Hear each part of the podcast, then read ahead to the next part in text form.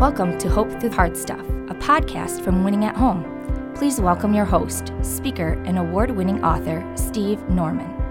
welcome back to Hope Through Hard Stuff. I'm really excited to be talking to Sarah Baldwin today. Sarah is the executive director of Storyhouse Ministries in Fort Wayne, Indiana. She is a licensed mental health counselor. She's also married to her husband, Jonathan, who is a youth pastor of 14 years. And she's got four kids a 10 year old, eight year old, six year old, one year old three boys and a girl. Sarah, you've got a lot on your plate these days. I do. I stay busy and and don't always sleep as much as I should, of course.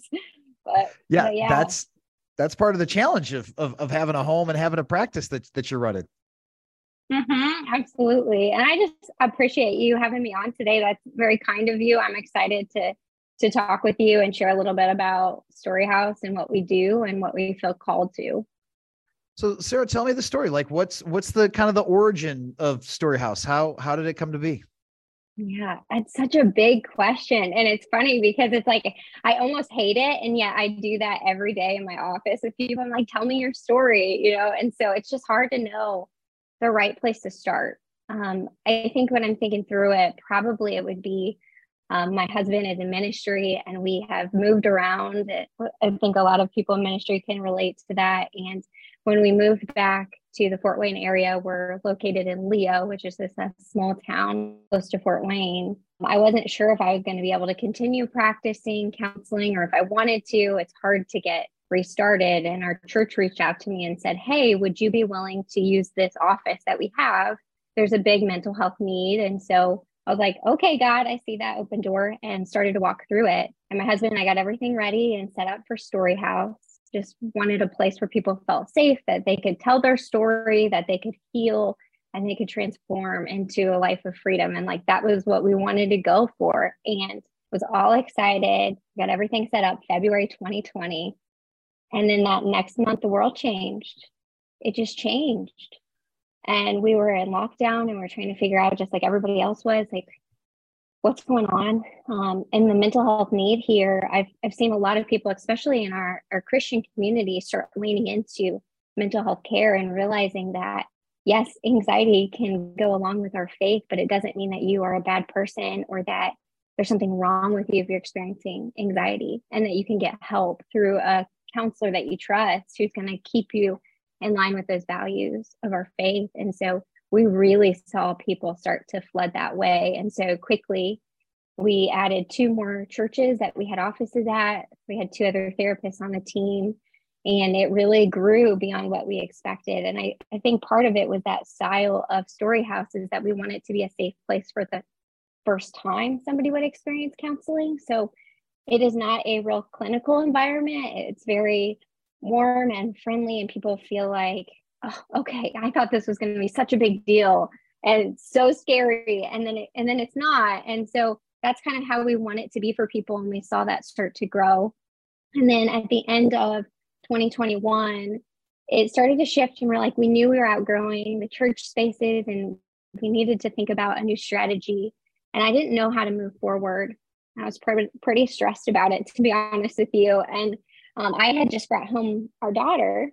And so I'm, you know, up late at night with her praying and rocking and just saying, God, like what what do we do next?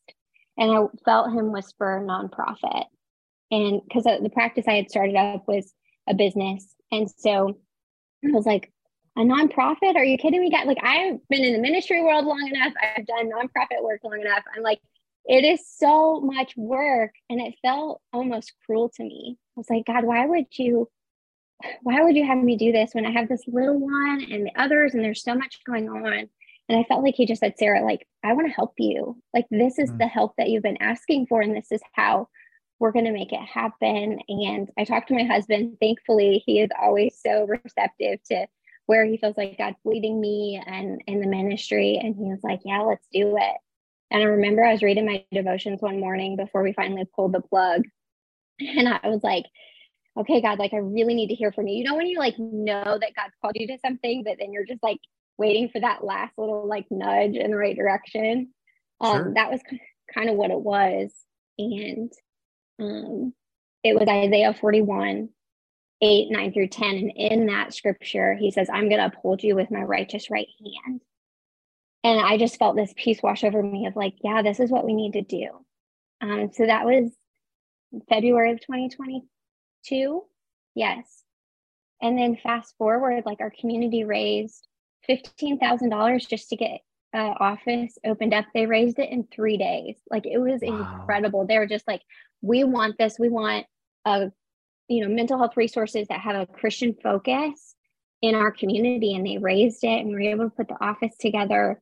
And then this morning, I just signed the lease to expand for four more offices because we've already outgrew that space that we just signed for six months ago. And so and we're just watching God fling these doors open. The director from Huntington University that trained me reached out to me one day in September and said, God's been putting Storyhouse in my heart, and I just feel like I need to join and help train other counselors. And I want to bring some with me who want to do the work that you're doing and have that faith based approach. And so he doubled my practice in a phone call and brought these counselors. And so it's been a ride. And I tell people it's like catching a wave, and my job is to stay balanced on Jesus and he's going to take it where he wants. And I'm going to try my hardest to enjoy the wave and not get freaked out or not look down a whole lot, but just trying to enjoy it. And that's kind of right now a battle for me every day of trusting God and continuing to walk forward in what he has for us. And so it's a big story and it's hard to like, I'm trying so hard to like condense it for you, but that's where we're at right now with Storyhouse. Sarah, you talked about how part of your desire and dream was to connect with people who had maybe not taken advantage of formal counseling or therapy resources before. What are some of the misconceptions people have about engaging a therapist for the first time that might cause some unnecessary hurdles for them to get help that they might really benefit from? I think there's so many different things, different barriers that keep people out of professional counseling. I know that there were barriers for me, like man, I was training to be a counselor and I thought, oh, I want to be the helper, right? But but through that process, just really realized that we all sit in the seat of the helper and the one that needs help. And so that really broke down my pride to say, I need this too. And I I always joke about this, but when I go to my own counselor, I text my husband in the parking lot and I'm like, I do not want to do this. Like I do not want to talk about my feelings. I don't want to go there it's just so much easier to avoid. And we have so many things in our world to distract us or numb us or keep us moving that we don't have to pause and think about our story and what God's doing in it. And so I think that was a big barrier for me of just not wanting to deal with certain things. I think that other people, it may be that I don't know if I can trust a counselor. I don't know if mm-hmm. they align with my values and what if they lead me astray. I have people who would tell me horror stories of maybe counselors that they experienced in the past. And I would just tell people that the field has changed a lot. And since, because I had somebody tell me a story of like 20 years ago where a counselor led somebody down a path. And um, I just feel like we are trained a lot differently now. I also think that people can look for a faith based counseling practice that they trust and get referrals from other people who are in counseling. And I tell people they should be selfish with the counselor that they pick. Like this is your money and this is your time and this is your story and it's important. And if the counselor is not the right fit, it's not about their feelings. It's about what you need. And so you get to be really selfish in that. And so I, I just think it's I think my my main answer to that is it's really scary. It's really, really scary to go in the first time and meet a stranger and think that you're gonna have to tell them everything. Uh, we don't make people tell us everything we let them tell us as they feel comfortable and safe and i think that's really important and most counselors that i know are the same way they they allow the client to lead in certain ways and let them divulge what they want to as they go along sarah you talked about getting counseling for yourself. How personally for you how do you know when a therapist is a fit for you? Or maybe it's time to pivot in another direction? Or or maybe how do you know if somebody's been good for you for a season but it might be time for you to to change gears down the road? What what's that been like for you personally? Yeah that's such a great question. Um, i think that the first thing is safety and and safety in a lot of ways of do you feel comfortable telling them the whole authentic story not just your cover story i think a lot of us work really hard on what our cover story is and don't have the courage sometimes or, or feel like we can move into the authentic story. So if you feel like you're withholding something from your counselor and you don't see or can't foresee you telling them in the future, that may be like, okay, one hint that you should look for a new counselor. Um, I think the other thing would be if you're not feeling challenged. I think that some counselors can be really great at being encouraging and comforting. But I also think that when you're sitting in that way, that there should be a little bit of a challenge to it, that they should be helping you move forward, not just connecting with where you are right then. And so if that if you're not seeing progress in that way, I think it may be time. I always encourage people if they reach out to me, they're like, oh, I'm just not sure if my counselor is the right fit for me. I've been with them for a while and I'm thinking about changing. I always send them back to that counselor first and say, have a conversation with them and say, hey, I wanted to, to talk to you about what I'm getting from counseling and what maybe I'd like to see more of. Some people have the capacity to do that. Other times people think that that might be too hard, right? Like it, that's too hard to have that directive of a conversation, and that's okay. But sometimes I've seen people have that conversation and be able to make therapy and counseling what they want it to be just by asking for what they need and saying, Hey, I really like when you do this. I really like when you have the whole session planned out with worksheets and things like that. Or I really don't like when you bring out the psychoeducation part and teach me things. I really just want somebody to listen to me. You have the power to say that in session. And a lot of counselors are going to follow that lead and try to create it for you. I think if you try that out and they're still not moving it in the direction that you want, then you should probably be making a change at that point. Sarah, how much time and again, I know there's not like an exact number for this, but like in general, how much time do you give yourself to determine whether or not you feel fully comfortable sharing a full story? Like it's probably not, not going to be after two sessions, but inside of how many sessions should you be able to discern if you're having traction with your therapist and you feel like it's moving in in an arc that's going to take you where you want to go? Mm-hmm. Yeah, I don't think that there's a specific number. I think it's really dependent on one, um, what things you need to uncover. If they're traumatic in nature, they're going to take a lot longer. Like it is hard for people to go into those memories and to speak that.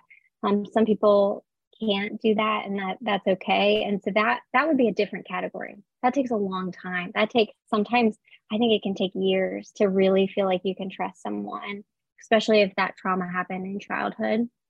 Um, but the the things like maybe the nasty thing you said to your husband or the problem you had at work and you don't want to share the counselor because you're worried about what they're going to think. Like if you can't share your mess ups with them um, and feel safe in that that that needs to be buffered out pretty quick.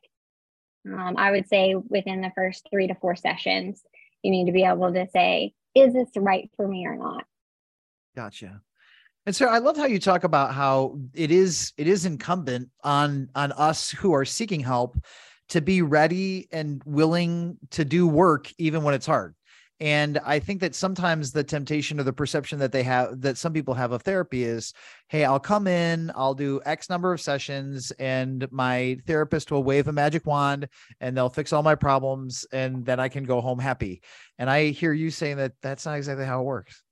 Oh, I wish. Oh, I wish we could do that for clients. I wish I could do that for myself. It doesn't work that way. And if it would work that way, it wouldn't be sustainable change. And I think that's really important. But I, I think that it goes back to the story work. Like, I think there's power in the story. And I will tell clients, I'll say, can you paint a picture for me of what you want your story to look like in six months or in a year? Okay, how do we get there? What things do you need to do what's within your control that we can move forward in that. And i think that they they really resonate with that and say yeah i had one client this is a cool cool story but she she started last year and was just like i'm tired of having the same goals every year every new year. Mm. i have the same resolutions and i'm so sick of it. Um, well then fast forward as we rounded the corner to this last year she's got new goals. She's mm. got things behind her that she can look back and say, you know what, I'm not struggling with the same thing. And I've grown my muscles against anxiety where I can battle it. And I just think that's incredible. It's really cool to get to see that. And as a counselor, we get to see it a little bit more objectively because we're not in the weeds with their life every day. And so we can see that progression from, you know what, you couldn't, you couldn't even speak about this. And now you have so much power in your story as you share what happened and, and how you're healing and moving forward. And so it's really cool to watch that for clients, but it is never a magic wand. Here's a few sessions and you're all better. Um, I do sometimes have clients who have a really good starting point and just need maybe a, a handful of sessions before they're on their way and feeling like they got the tools that they needed. But a lot of times it's a longer term sort of situation. What did you say? You talked about muscles that you had somebody working on to address anxiety. Unpack that for me a little bit. Uh, well, I, I think that sometimes we want our depression to completely go away, and sometimes it can, or we want our anxiety to go away completely.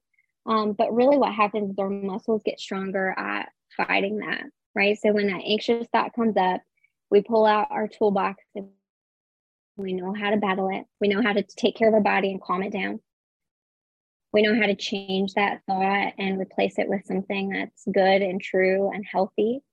And then we are able to move from that anxious thought to a place of stability a lot quicker than we were before. That's more of what I mean by building our muscles, like that we can, we may not ever get rid of our anxiety.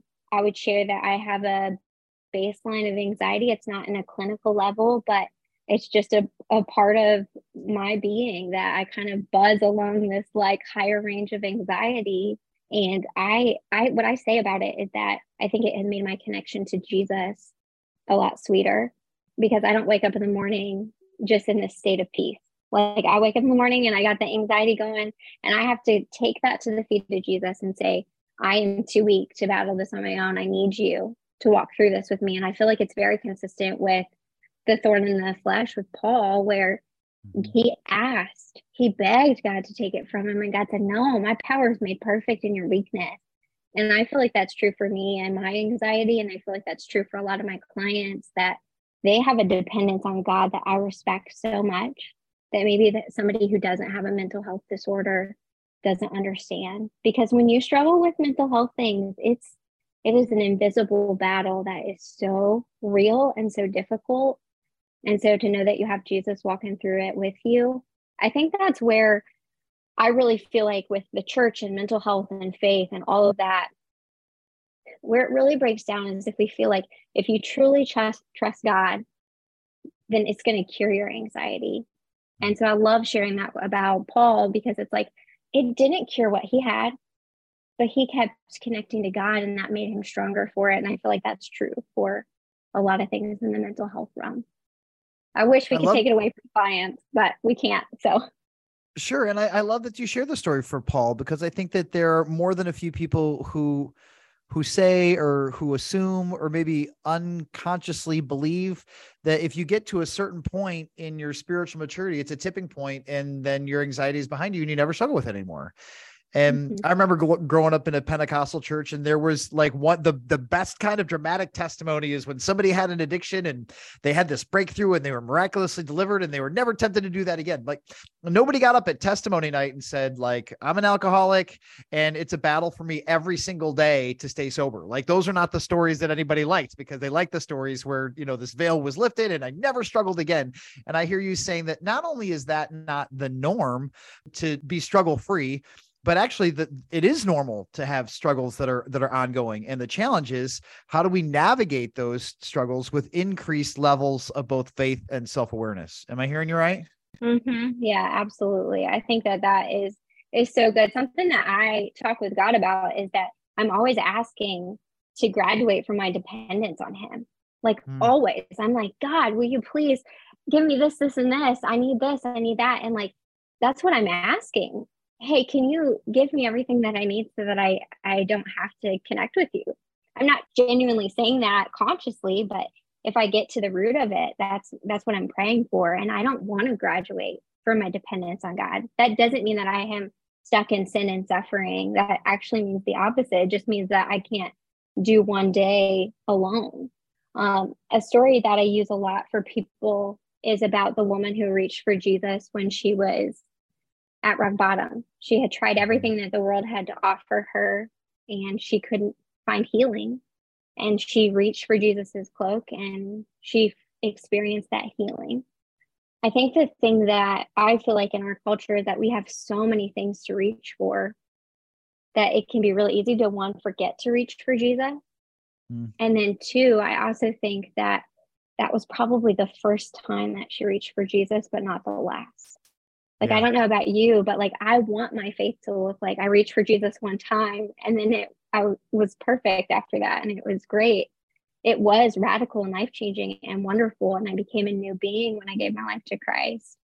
But then I have that continual reaching for him that I need him every, every day. And I just try to help clients realize that, that they're not failing because they still have struggle. Absolutely not. And if that's the standard, then that makes life really, really hard. No, that's so good for me to hear you say. One of my favorite writers uh, was is a South African psychologist, Susan David, and she says, you know, courage isn't the absence of fear. Courage is fear walking.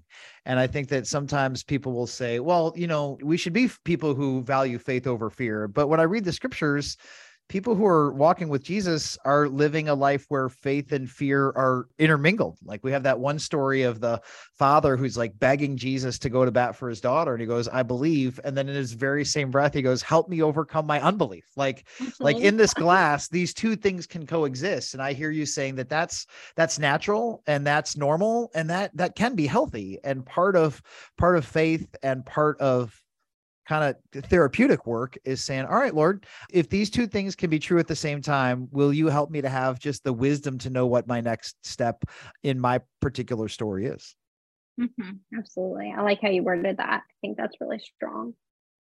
So what kind of what kind of themes are you seeing these days? You had mentioned how being in this post COVID moment is kind of the a unique space, not just for uh, us in our individual journeys, but kind of in our collective psyche of people who have survived a pandemic that none of us had ever experienced before. What themes are you seeing surface in your work these days? Mm-hmm. Yeah, that's a great a great question. I think that if I could coin it for you, I really feel like everyone is waiting for the next shoe to drop. Like that's mm-hmm. what I feel from people. Like they, they have they come in and they have tension in their neck and their shoulders and they they're just like kind of closing their fists. Their bodies are alerted to what's mm-hmm. going to happen next. We do a lot of like helping people learn how to hear from their body and how it's showing them the anxiety because our bodies speak to us first before our mind even realizes what's going on. And so helping them calm down and be able to say, you know, I'm okay yeah, this world is unpredictable, but I'm all right. That's one thing that I see in people. Um, right, right now, we're seeing a lot of seasonal depression. Winter scares people. It gets really dark and gray, and um, just helping people find hope. Something that we started at Storyhouse, which I just love. I'm so excited about it. Um, I was talking to one of our counselors, Laura Duffner, and she's an EMDR counselor. So that means she works with a lot of trauma and all of that. And I've just been really excited to have her on the team. And her and I were talking, and I told her, I was like, I have this dream that we could give a flower to every client as they leave. I think that would be so cool to just brighten their day with like a little flower. And she was like, I love that idea. Can I just take it and run with it? And so this last week was our first week doing it. And we have these bright yellow roses in the office, and we can hand them out one one by one as clients leave. And it's just fun to like be able to spark it up a little bit and like or, yeah. i think i mean brighten it up a little bit in in our community where it is it's gray gray and cold and it feels like spring is so far away so we're seeing a lot of seasonal depression right now so I love that idea of the flower. I had a friend once who said like there are seasons in, in life where sometimes you have to fight for beauty. And I, I love that you're saying that. Oh, I, I love that, that, that. there are windows where people say like, oh, well, I'm just going to cross my finger and hope that beauty lands in my lap. And then there are other times where it is cold or it is gray or you have had hardship. And for you to be able to say, it's not that beauty is lost. It's just that I don't have eyes to see it right now. So God, will you like in your grace um, allow me to see beauty as it pops up in my peripheral vision, whether it's just the the smile of my child or having playing music or experiencing God in nature, whatever it is, for people to be able to say, okay, that's another tool that I can put in my toolbox. Like to be able to say, am I carving out space for beauty? Am I carving out like rhythms, even if it's just you know journaling at the end of the day to be able to say like where right. where did I see something good today? Because you're right on the on the bad days you you can come up with a very very long list of things that are are falling apart uh, but if that's where we Mhm. stay that can be a pretty overwhelming spot Yeah, absolutely. That I had to write the fight for beauty down. That's so good because it's true. Like this life is hard. Like there is so much suffering. Being in this field and walking with people's stories and like it's it's broken and it's hard and there are beautiful things too, but I do think we have to fight for it. I think that's that's incredible. I may put that on a t-shirt. what do you do as a therapist when you're feeling overwhelmed you have this great gift but also this challenge where not only are you navigating your anxieties but you're making yourself available to everybody else's as well how do you keep your head above water Mhm. That's a really great, great question. I think um, I I would say just starting off with like I have good days and bad days with that. There's times where I don't feel like I do great with it, and then times where I feel like I nail it out of the park. I'm like, yes, I did it. You know, like this is great. I really took care of myself. But one, it's a continually staying connected to God. So I make sure that I open my Bible um, before I start seeing any clients in the day. So sometimes I'll do my devotions at home too, but like when I physically get to the office, I'm going to pull my Bible out and make sure that that's opened before I start my day. And that helps me a lot. I am a big fan of journaling. I think that's important to be able to get my thoughts on paper. And then my big one is that I'm a big fiction reader. So I read fiction that, and it's important to me that it's not in this time period like that. I don't know why, but I really feel like I need to get out of this current space and be able to like let my mind rest. And so I read a lot because that helps me. And then I have really great distractions in my life who are loud and fun and need so much of me that it doesn't matter what the office needs or what I just went through. I pulled into my garage the other day and it was a really hard clinical day. So just the things that I heard and, and the work that I was doing. And I was like, I'm not going inside until I breathe this out. I give it to Jesus. And then I'm going to walk in the door and I'm going to be mom and I'm going to have a good time and I'm going to giggle with these kids and they're so cute. I know that's probably biased, but they're so cute. And so um, that's how I try to take care of myself of like praying that out and giving it to God and saying, I know you care about them more than I do. I know that you're going to take care of them. And my responsibility now is to be present at home. And so I've grown over the years to be able to really shut my brain off to the different areas. Um, and I've also just said it's a fallacy to believe that I'm ever going to be done. My to do list is never going to end. And so if I can't rest till it's done, then I'm never going to rest. And so I, I try to get comfortable with that unfinished to do list, and that helps me a lot. That's great. Is there any last words of wisdom or encouragement for for those people who again might might be new to the whole world of therapy and think that they might benefit from it, but are still a little bit overwhelmed by the by the whole thing? Mm-hmm. Yeah, I would just tell them that I think your guys' story matters. I think that you're important and you may be busy and life may be going really, really fast. And for you to hit pause and take care of yourself and have a trusted professional help you along the way could be a really, really good idea. And it can also be life changing, where you can learn some skills on how to better take care of yourself, how to overcome some anxiety and things like that. And so I just think that you're important and it's worth the time to try to do that. Sarah, for those people who are listening to the podcast who live in or near Fort Wayne or have friends or family who do, how can they find out more about you and the great work that the Storyhouse team is doing? Yeah, absolutely. They can visit our website. Our website is storyhousecounseling.com. And they can go there. And then if they want to get connected with us, we'd have a, a contact form that they can fill out, and then we would reach out to them. Great. Sarah, thank you so much for joining us. Thanks for being a part of the extended Winning at Home family. Thanks for the great work that you're doing. And hopefully, we'll have an opportunity to chat again soon. Perfect. Thanks for having me. My pleasure. Thanks for listening to Hope Through the Hard Stuff. If you liked what you heard, please remember to subscribe to it, rate and review it, and then share it with others. Winning at Home offers hope through counseling and coaching, motivational speaking, community events, and other media resources. If you believe in what we do and want to support us in our mission, consider making a donation at winningathome.com.